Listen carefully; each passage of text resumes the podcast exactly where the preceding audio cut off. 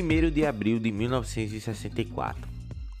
As ruas da cidade do Recife estavam relativamente calmas e até aquele momento apenas rumores circulavam na cidade sobre um movimento golpista iniciado por militares em Minas Gerais. Naquela manhã, o governador de Pernambuco, Miguel Arras de Alencar, recebeu no Palácio do Governo a visita de um oficial enviado pelo comando do Quarto Exército.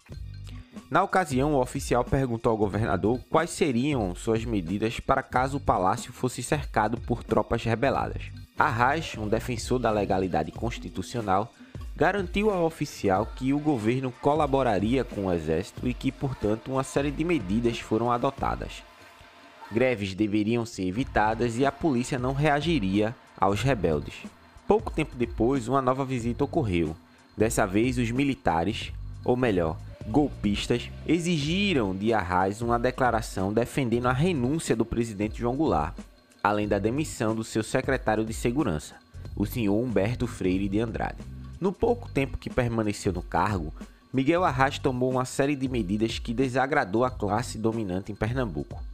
Para quem não sabe, o estado é dominado há séculos por uma aristocracia reacionária representada pelos produtores de cana-de-açúcar e criadores de gado. Em outras palavras, os usineiros e fazendeiros estavam insatisfeitos com a aproximação de Arras aos movimentos sociais, a exemplo das ligas camponesas, eh, lideradas por Francisco Julião, e dos sindicatos rurais. A mobilização de milhares de trabalhadores e trabalhadoras rurais tinha como principal motivo a luta por melhores condições de vida e trabalho. Através das greves realizadas ao longo de 1963, por exemplo, ocorreu um grande avanço na qualidade de vida desses trabalhadores, uma vez que garantiram salários decentes, o pagamento do 13º salário, o registro de suas carteiras de trabalho e a assinatura do acordo do campo, que estabeleceu regras para o trabalho desempenhado nos canaviais de Pernambuco. Foi contra essas conquistas que naquela tarde de 1 de abril as tropas golpistas cercaram o palácio do governo. Enquanto isso, nas escadarias da Faculdade de Engenharia, Estudantes se aglomeravam numa reunião quando foram surpreendidos por tropas do exército. A dispersão tomou o formato de passeata que se dirigiu para o cerco do palácio do governador. Na passeata estavam presentes dois jovens, os estudantes secundaristas Ivan Rocha Aguiar e Jonas José de Albuquerque Barros, de apenas 17 anos. Ivan Rocha tinha 23 anos quando soube da sua aprovação na faculdade de engenharia. Familiarizado com a militância no movimento estudantil, teve uma atuação muito forte nos movimentos sociais.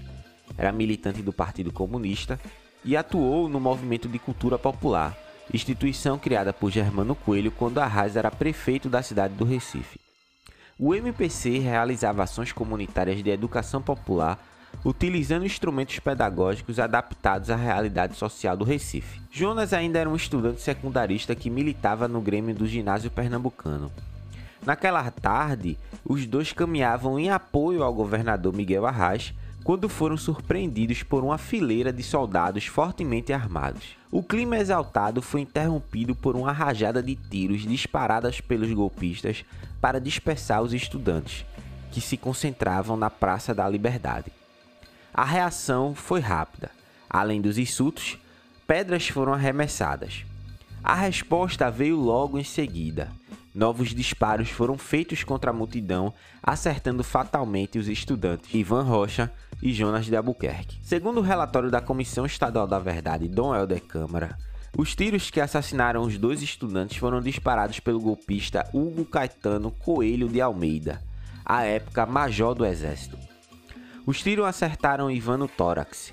Em Jonas, o tiro acertou seu maxilar. Relembrando a situação, o depoimento de Oswaldo de Oliveira Coelho registra a seguinte memória: Jonas foi atingido mortalmente com um tiro de revólver na boca que estilhaçou seu maxilar, tendo os estilhaços dos seus ossos e jatos de sangue atingido minha face e meu peito, tendo Jonas morrido em meus braços. Naquela noite, com o palácio do governo sitiado por tropas do exército e dois estudantes assassinados, um novo grupo de golpistas armados de metralhadoras decretaram a prisão de Miguel Arraes.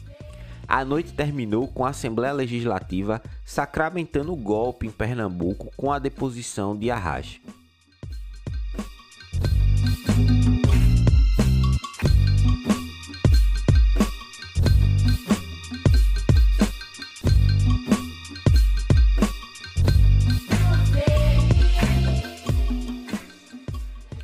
A narrativa aqui apresentada se coloca como um sopro do passado que movimenta as relações no tempo presente.